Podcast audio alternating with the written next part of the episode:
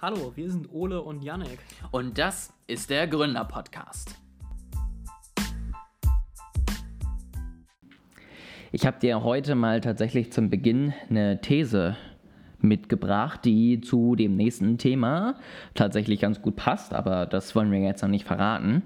Und zwar habe ich im Doppelgänger-Podcast äh, Doppelgänger von dem einen Host These bekommen, dass es nur für zwei bis drei Prozent der Menschen überhaupt sinnvoll ist, authentisch zu sein. Die anderen Menschen wären so langsam und langweilig, die sollten sich schon einfach ein bisschen verstellen, damit sie überhaupt interessanten Content produzieren würden.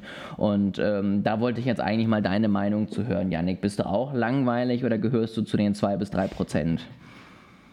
Ich bin auf jeden Fall sehr langweilig. Es gibt leider keine, keine passende Podcast-Bewertung, die ich jetzt zitieren kann. Das wäre sehr witzig, wenn wir irgendeine Bewertung drin hätten, wo, wo steht der, ja, der Ole ist ganz gut, aber dieser andere, dieser Langweiler, der gefällt mir nicht so gut. Der, der labert immer ähm, nur so ähm. über Technikthemen und sowas, das äh, mag ich nicht so. Der, der Ole lacht wenigstens mal. Ich finde allerdings, also das, das klingt jetzt nach so einer kontroversen These. Ich finde objektiv betrachtet ist das aber gar nicht so kontrovers. Also dieses authentisch sein oder entertaining sein, dieser Bereich ist ja irgendwie was, wo mehr so gesehen wird, dass man irgendwie man selbst sein müsste, dass man mehr authentisch sein müsste. Ich finde aber, das ist eine Fähigkeit, die man eigentlich üben kann, so wie alles andere auch. Also ist auch, auch bei vielen anderen Dingen, so wenn du Klavier spielen lernst, dann, dann sagst du ja nicht, ja, ich drücke da jetzt irgendwie drauf rum und äh, spielst authentisch Klavier, sondern du, du setzt dich halt hin und lernst das. Und genauso finde ich es voll legitim, wenn man in seiner Art oder in seinem Charisma oder was auch immer da irgendwie was lernt oder einen Rhetorikkurs macht oder was auch immer. Ich sehe das ehrlich gesagt als äh, Fähigkeit wie jeder andere auch. Wie bist du da eigentlich ähm, eingestellt zu dem Thema? Äh, sollte man sein ganzes Selbst, sagen die im Englischen ja immer so schön, zur Arbeit bringen oder sollte man einfach da hingehen, seine Arbeit machen, ein bisschen aus Mitleid mit den Kollegen reden und dann wieder nach Hause gehen? Also es ist deine Frage, ob man auch mit seinen Kollegen befreundet sein soll oder ob man selbst sein soll auf der Arbeit oder was genau ist die Frage? Naja, ob sozusagen jegliche Themen, die dich interessieren, sozusagen auf der Arbeit was zu suchen haben und jeder sozusagen sein volles, authentisches Ich ausleben sollte oder ob es auch irgendwie okay ist, sag ich mal, eine vielleicht eher etwas zurückhaltendere und ähm, eingeschränkt authentische mhm. Arbeitspersönlichkeit zu haben. Also ich gebe jetzt wieder so eine Politikerantwort. Ich sage, es kommt drauf an. Äh, vor allem eben auch auf, auf die Kollegen und wie gut du dich äh, mit denen verstehst. Aber vom Grundsatz her würde ich sagen, es ist schon auch okay, so ein bisschen eine Arbeitspersönlichkeit mitzubringen und vor allem auch nicht jedes Interesse und äh, jedes Thema anzusprechen. Also ich rede zum Beispiel nicht mit allen Kollegen über Politik oder Religion, nur mit einigen, wo ich weiß, dass das okay ist, sonst kann das auch ganz schnell schwierig werden. Ja, das, das finde ich definitiv auch. Also ich bin da glaube ich auch sogar noch mal ein bisschen extremer, weil ich da teilweise schon denke, ja gut, ich gehe da halt nur zum Arbeiten hin, nicht um irgendwie die Freundschaften fürs Leben aufzubauen. Dementsprechend bin ich glaube ich gerade am Anfang bei, bei neuen Arbeitsstellen immer so, jo, ich kann denen ja Hallo sagen und wenn die was fragen. Dann ist ja gut, dass wir erst Freunde waren und dann die Firma gegründet ja, haben. Ja, nee, sonst wäre das auch nichts geworden. Also das hätte sich jetzt in den sechs Jahren oder so, die es jetzt glaube ich ja schon sind, auch nicht geändert. Also ich passe mich dann auch nicht ja, irgendwelchen neuen auch. Situationen an. Ich bin dann einfach weiterhin Arschloch und spreche nicht mit den Leuten. Also das hast du sehr gut erkannt. Und dementsprechend lassen wir das, das Danke fürs Zuhören. Bis zur nächsten Folge. Gut. Ähm, wie kam jetzt dieser Podcast-Host eigentlich dazu, über das Thema Authentizität zu reden? Es ging um den neuen Algorithmus bei LinkedIn. Hast du das mitbekommen? Nee, das tatsächlich nicht. LinkedIn hat jetzt nämlich irgendwie geschrieben, sie haben jetzt ihren Algorithmus geändert und ähm, da soll jetzt nicht mehr so Hype-Zeug sozusagen nach oben gepusht werden. Also nicht mehr kommentiere hier eine Eins drunter, wenn du auch findest, dass Hunde süß sind und dann kommentieren alle eine Eins und weil es viele Kommentare sind, sieht es halt noch mehr so ungefähr. Sondern der Plan, der Masterplan von LinkedIn ist jetzt, sie wollen guten Content mit einem wertvollen Austausch in deiner Expertise und mit deiner Authentizität mehr fördern. Ich finde, das klingt ja ganz toll. Also guten Content mehr zu zeigen, ist, glaube ich, jetzt nichts, wo jemand sagen würde, nee, das finde ich eine ganz bescheuerte Idee. Ich frage mich tatsächlich nur, wie kann ich das machen? Also woher weiß ich jetzt als LinkedIn, was jetzt guter Content in meiner Expertise ist? Oder nicht einfach kommentieren Eins, wenn du auch Hunde magst, weil am Ende kann ja beides irgendwie Austausch sein. Der eine ist vielleicht ein bisschen hochwertiger als der andere. Ähm, du bist ja jetzt zwar kein Algorithmus-Experte, sage ich mal, für Social Media, aber du nickst gerade, also siehst du ähnlich. Genau, also das, das wäre auch meine Frage gewesen oder mein Kritikpunkt. Äh, wie kann man das denn überhaupt feststellen, was hochwertig ist? Und was ich auch noch sagen würde, ist halt, also das ist jetzt ein bisschen schöner Marketing-Sprech, aber man muss sich halt bewusst machen, was immer das eigentliche Ziel eines solchen Algorithmus bzw. einer solchen Plattform insgesamt ist, ist, dich möglichst auf der Plattform zu halten und dafür zu sorgen, dass du weiter scrollst, damit dir mehr Werbeanzeigen platziert werden können. So, das, das ist das äh, Geschäftsmodell von LinkedIn und Meta und allen anderen. So, sie verdienen ihr Geld über Werbung, also wollen sie, dass du auf der Webseite bleibst damit du mehr Werbung ansehen kannst. Ähm, genau, aber zu deinem Punkt, also hätte ich halt auch gesagt, ich meine, du hast halt ein paar Metriken, die du irgendwie verwenden kannst. Ja, du hast irgendwie Views, du hast äh, Kommentare, du hast Likes und so weiter. Und darauf aufbauend musst du jetzt irgendwie einen Algorithmus trainieren, der dann vorhersagen soll, was eben wertvoll ist. Ähm, das stelle ich mir sehr schwierig vor. Also ich weiß, dass das schon bei YouTube sehr schwer war. Ähm, das sind ja meistens auch wieder Machine Learning Algorithmen, aber die musst du ja auf irgendein Ziel trainieren und auf was trainierst du das? Weiß ich nicht, also Like to Dislike Ratio, okay, dann wird es aber auch sehr schwierig, sobald du wieder irgendwas Politisches hast oder irgendwas, was äh, irgendwie kontrovers ist, selbst wenn es gut dargestellt ist.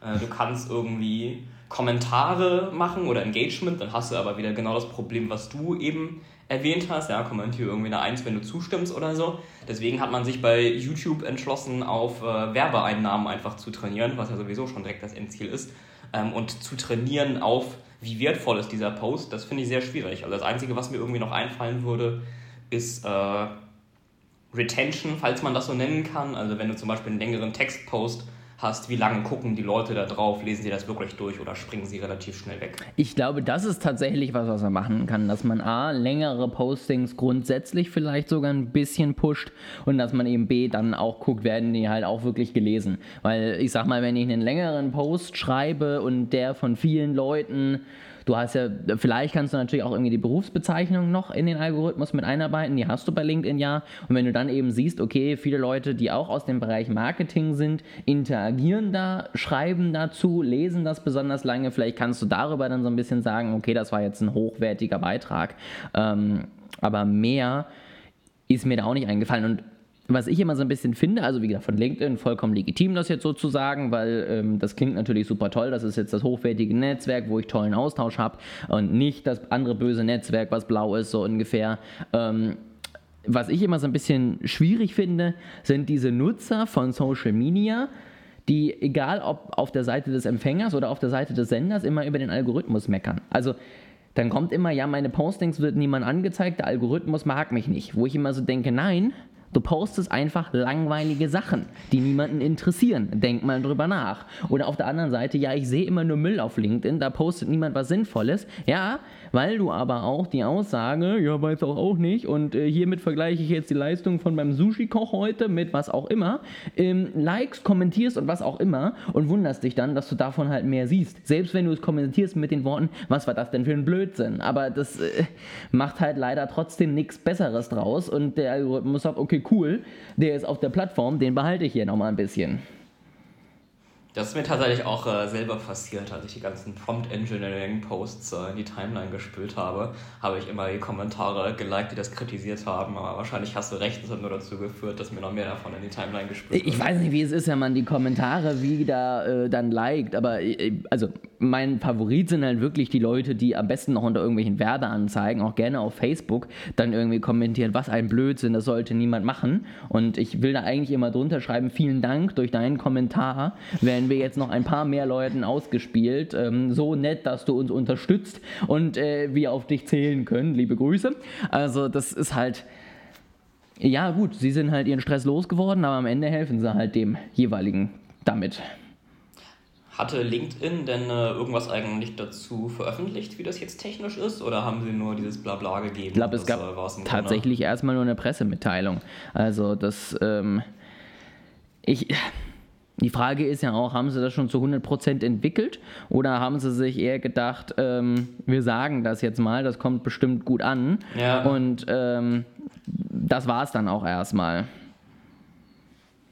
Also bei, also einerseits kann ich es verstehen, ähm, dass sie es äh, nicht veröffentlichen, weil dann stürzen sich halt die Leute sofort drauf. Ja, also wie sagt man, wenn äh, when a measure becomes a target, it ceases to be a good measure.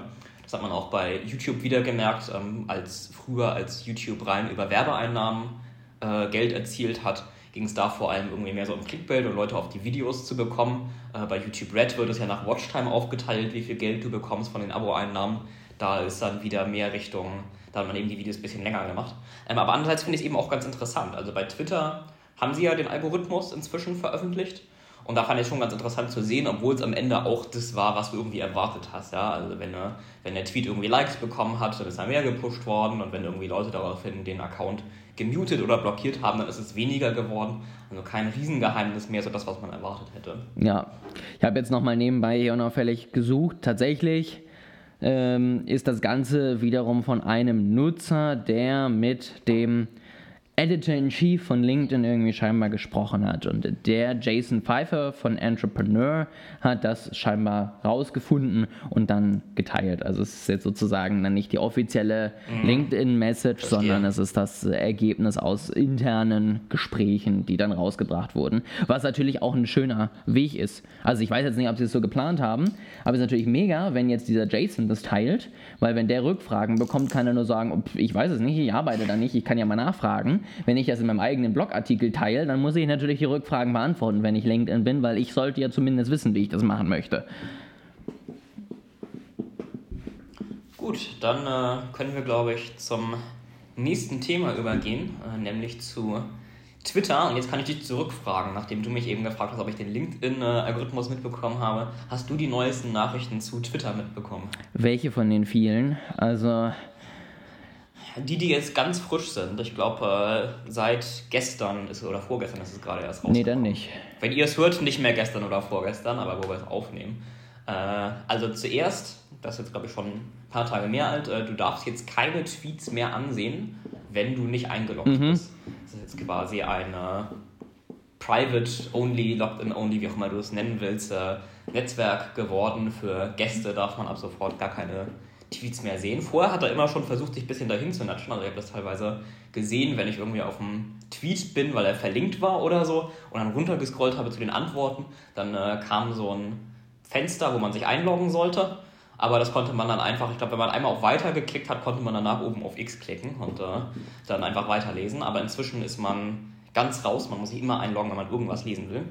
Und jetzt zusätzlich, ganz frisch seit, ich glaube gestern ist es gerade, vom, vom Aufnahmedatum aus, äh, du darfst nur noch begrenzt viele Tweets lesen. Nämlich, ich meine, es waren 600 mit dem kostenlosen Account und 6000 mit dem Premium-Account oder verifiziert, wie der Elon es nennt. Du bist gerade genau angehalten, als du die Summe für den kostenlosen Account gesagt hast bei mir. Wie viel waren das? 600 und zehnmal so viel 6000 für den Premium-Account. Okay, also Punkt Nummer eins, ähm, wegen diesem angemeldet sein, aber mit eingebundenen Tweets irgendwie auf einer Seite geht das dann auch noch oder muss ich da im Hintergrund auch angemeldet sein, dass der mir gezeigt wird? Das äh, weiß ich tatsächlich gar nicht. Das habe ich noch nicht probiert. Ich kann ja mal, fällt mir spontan eine Webseite ein, wo das eingebunden ist. Habe ich aber auch nicht so gelesen in den Nachrichten, die ich dazu gesehen habe. Das geht natürlich gar nicht. Also die Vorbereitung, Janik, könnte jetzt noch ein bisschen besser sein. Schlimm, ne? ne? Also, aber sonst 600 Tweets. Also ich, ich wage mal eine gewagte These sozusagen. Ich äh, vermute mal, der Elon braucht Geld, ne?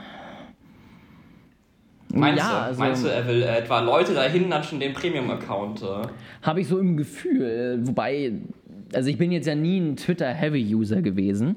Dementsprechend kann ich mich da, glaube ich, auch nicht so in diese Menschen reinversetzen. Ob jetzt 600 Tweets am Tag jetzt für mich zwingend viel sind. Ähm, weil ich würde sagen, selbst an Tagen, wo ich mal ein bisschen länger durch äh, Twitter irgendwie scroll, bin ich vielleicht auf 200 Tweets oder so gekommen, die ich gesehen habe. Und ähm, dann war es das auch erstmal wieder. Ich weiß ja nicht, wie ist es bei dir? Also erstmal beantworte ich deine Frage von äh, vorhin noch. Ich habe jetzt gerade einen Newsartikel aufgerufen, der über diese Einschränkung berichtet. und äh, dabei den Tweet von Elon Musk zu der Einschränkung eingebunden hat und den kann man tatsächlich noch lesen. Also scheinbar scheint das noch zu gehen. Ähm, und dann um deine Frage zu beantworten, also von dem, was ich gelesen habe, bezieht sich dieses Limit aber auf jeden Tweet, den dein Gerät lädt, unabhängig davon, ob du ihn wirklich liest oder nicht. Und er bezieht sich auch auf Antworten. Und das ist ja das Ding, wenn du irgendwie einmal einen Tweet von einem großen Account aufmachst, dann hast du darunter bereits, also ich glaube, er, er lädt nicht alle Antworten auf einmal, aber ich glaube so 50 oder so lädt mhm. er halt schon am Anfang. Mhm. Und dann bist du mit deinen 600 halt schon relativ durch. Also dann wird es nicht besonders lange halten, wenn du Tweets von großen Account liest. Ja klar, natürlich. Wenn ich äh, nur die obersten beiden Kommentare mir dazu angucke, wieder rausgehe und mir dafür halt zwei, äh, nicht zwei, sondern 50 abgezogen werden, ist das natürlich ein bisschen kontraproduktiv, sag ich mal so. Und äh, was ich noch hinzufügen kann, ähm, was ich gelesen habe auf einem, nennt man das dann Tröd, also was ich äh, auf einem Mastodon-Inhalt gelesen habe. Angeblich ähm, hat jemand mal in die Developer-Tools in Chrome hinten reingeschaut ähm, und hat geguckt, wie sich Twitter verhält, wenn man denn versucht weiterzulesen, wenn man dieses Rate-Limit äh, erreicht. Und laut diesem Bericht ist es so, dass scheinbar der eine Teil von Twitter das noch nicht ganz verstanden hat. Also vielleicht wurde diese Limitierung ein bisschen schnell implementiert. Ähm, und der eine Teil von Twitter, also quasi dein, dein Frontend, äh, wenn du so willst, schickt die ganze Zeit Requests hinten an Twitter ran und kriegt immer als Antwort, nö, du darfst nicht und versucht es dann aber immer wieder. Das heißt, äh, Twitter DDoSt sich quasi gerade selber. Also es versucht immer ständig Anfragen an sich selbst zu schicken und überlastet dabei die eigenen Server. Das klingt. Ob das doch ein ob das doch ein Problem war, 90% der Belegschaft rauszuschmeißen, ich weiß ja nicht. Das klingt auf jeden Fall ähm, grandios. Das ähm, sehe ich kein Problem mit. Also das äh, sollte man nichts anderes erwarten. Ich habe jetzt gerade mal geguckt in unseren Predictions für dieses Jahr. Wir haben ja beide gesagt, dass Twitter äh, dieses Jahr nicht mehr überleben wird. Die Frage ist jetzt, ob solche News, ähm, jetzt vielleicht mal so ein bisschen breiter, allgemeiner gesprochen, das Ganze jetzt eher bestätigen? Also, äh, wenn ich jetzt nochmal fragen würde, Yannick, Twitter wird dieses Jahr entweder irgendwie übernommen oder abgeschaltet oder irgendwie geht insolvent. Wie stehst du denn jetzt nach dem ersten halben Jahr so dazu? Das wäre tatsächlich genau das Follow-up, das ich jetzt auch äh, selber gebracht hätte. Ähm, also man liest immer mal wieder solche Nachrichten über Twitter zwischendurch, aber sie scheinen sich ja doch ganz gut zu halten. Also von, von unserer Vorhersage ist bisher noch nichts eingetreten. Ähm, ich halte aber weiterhin daran fest. Also ich habe ja schon damals, als ich das gesagt habe, diese Ergänzung gemacht. Das war Twitter geht insolvent oder wird abgeschaltet. Es reicht, wenn es ein von beiden ist. Und vor allem das Wichtige bei der Insolvenz, also es gibt ja auch diese Sanierungsinsolvenz in den USA, genau wie in Deutschland, wo du quasi Insolvenz anmeldest und dann aber trotzdem weitermachst mit deinem Business, also quasi so eine Bereinigung durchführst, aber nicht den, äh, den Laden schließt. Und das könnte ich mir nach wie vor vorstellen, beziehungsweise halte ich nach wie vor für wahrscheinlich. Das ist, Was glaubst du das denn? ist übrigens gerade bei FTX der Fall. Da suchen sie gerade Käufer, den Bums zu kaufen und neu zu starten.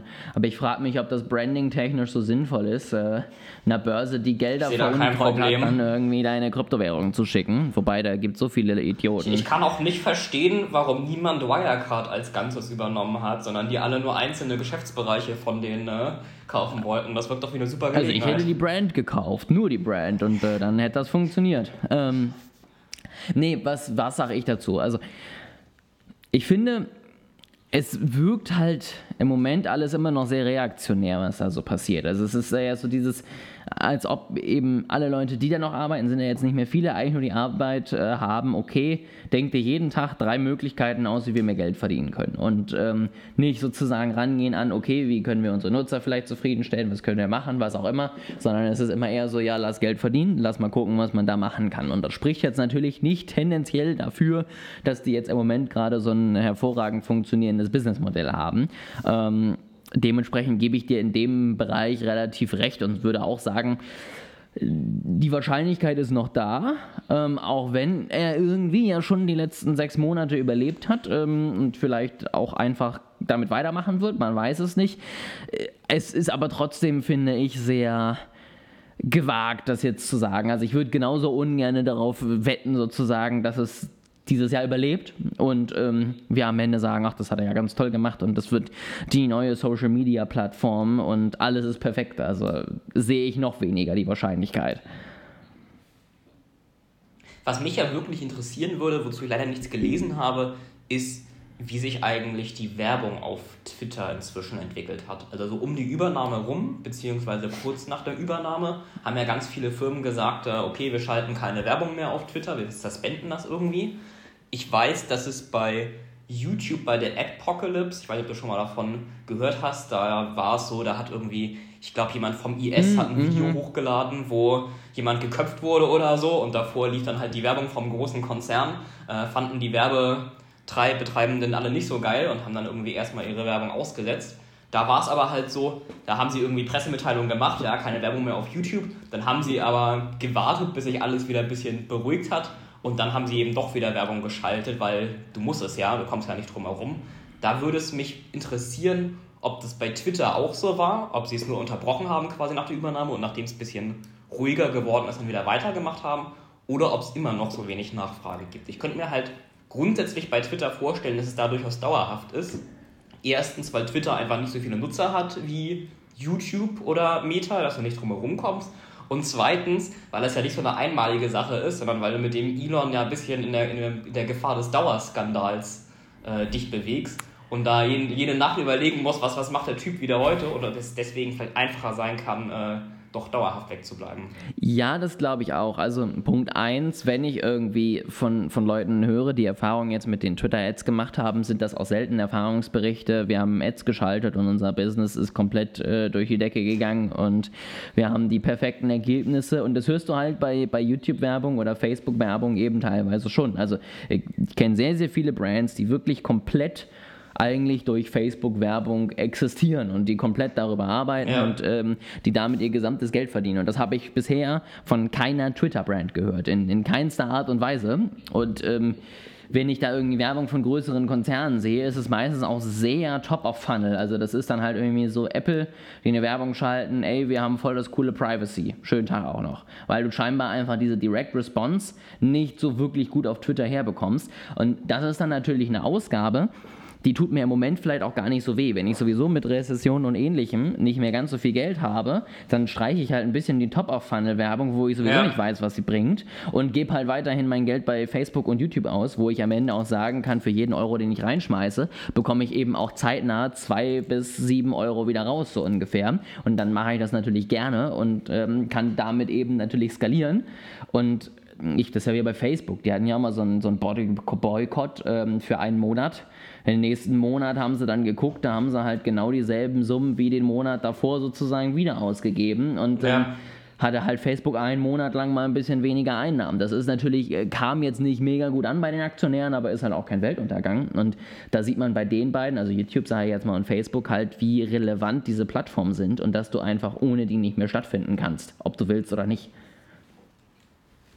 Ich glaube aber, der Elon wird früher oder später eine Lösung finden müssen. Also das, vielleicht soll das ja die Lösung sein, Leute immer mehr auf den Premium-Account äh, zu schieben, aber ich glaube ehrlich gesagt nicht, dass das reicht. Und das also entweder langfristig wird er irgendwie ständig Twitter mit seinem eigenen Geld äh, untermauern müssen, was er wahrscheinlich nicht so will. Oder es kommt eben doch zu dem, was wir vorher gesagt haben. Die Frage ist ja auch so ein bisschen, ähm, ich sehe ja im Moment schon so ein bisschen diese Thematik, ich gehe mehr auf ähm, Recurring Revenue durch eben Mitgliedschaften. Ähm, aber da sind wir natürlich extrem verdorben in der heutigen Welt. Also ich sehe es nicht ein, für Social Media zu zahlen.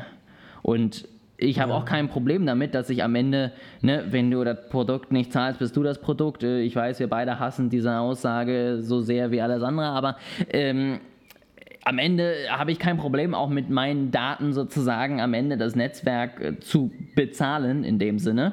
Wenn ich dafür halt einfach kostenlos mit allen Menschen auf der Welt Kontakt halten kann, telefonieren kann und was auch immer, dann ist es halt so. Und ähm, da sehe ich halt jetzt nicht so das Bedürfnis, jetzt Twitter Geld zu geben, wenn ich sowieso noch sehr viele Alternativen habe, die halt kostenfrei am Ende für mich im ersten Schritt sind.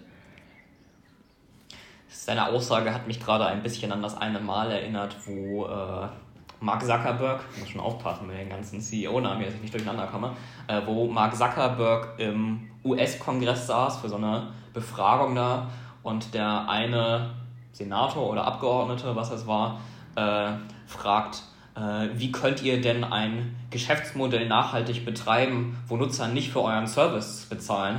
Und der Zuckerberg guckt so ein bisschen verwirrt und sagt dann, Senator, wir schalten Werbung. Und der Senator sagt, ah, ich verstehe. Ja, die, die ersten Hearings da, wo die ganzen Social Media CEOs antreten mussten, das war auch wirklich äh, das Peinlichste, was ich da seit langem gesehen habe, weil du halt einfach gemerkt hast, dass es gefühlt 60 Prozent der anwesenden Leute gefühlt noch nicht mal ein Facebook-Konto haben, weil sonst hätten sie die Hälfte von den Fragen nicht gestellt. Und am Ende dann sollen diese Menschen entscheiden, was jetzt mit diesem Konzern passiert. Also das fand ich war wirklich. Ähm, eine schöne Unterhaltung, wenn man in dem Land nicht lebt und die Ergebnisse nicht irgendwie ertragen muss, so ungefähr. Wobei ich da jetzt hinzufügen muss, äh, wo du sagst, wenn man in dem Land nicht lebt, alles. Ich bin nicht so 100% überzeugt, ob äh, die Fragen im Deutschen Bundestag im Ausschuss so viel besser wären, wenn äh, da irgendein Tech-CEO auftaucht. Doch, bestimmt. Die würden dann direkt in die Architektur des Algorithmus einsteigen und da richtig, richtig ausgefeilte Fragen stellen. Da bin ich mir ganz sicher. Also es gibt auch schon, jetzt muss ich ja ein bisschen äh, mich ja doch auch dafür äußern, es gibt schon auch Politiker oder Bundestagsabgeordnete, die äh, Ahnung haben. Shoutout an Konstantin von Notz. Aber äh, nicht alle. Ja, nicht gesponsert übrigens, der Podcast. Das war jetzt eine, ein kostenloser Shoutout, den ich gemacht habe. Oh, Wollen wir uns zum nächsten. Ja. Ich wollte fragen, ob wir zum nächsten Thema gehen wollen, aber du wolltest noch was hinzufügen. Wir haben noch ein Thema. Ich habe noch Themen mitgebracht. Ich dachte, wir machen jetzt KI erst in der nächsten Folge. Willst du die Leute so auf die Folter spannen? Ich will jetzt hier so einen richtigen Teaser noch reinbringen und sagen, nächste Folge, weil wir es so lange nicht mehr hatten und ihr es bestimmt schon ganz, ganz doll vermisst, haben wir mal wieder KI-Themen mitgebracht. Und diese Folge will ich euch nur noch die Sache erzählen, die mir gerade eingefallen ist, aber die habe ich jetzt gerade vergessen. Dementsprechend würde ich sagen, war das doch ein, ein hervorragendes Ende. Oder was hast du, Yannick? Na gut, du hast recht, wir sind bei 27 Minuten. Äh, ich werde dich dann später bitten müssen, mich wegen meiner, meinem akuten KI-Entzug zu behandeln. Das ist, glaube ich, schon die zweite Folge hintereinander, wo wir nicht zu künstlicher Intelligenz machen. Aber falls wir es jetzt gleich direkt hintereinander aufnehmen, dann äh, überlebe ich das ja vielleicht noch.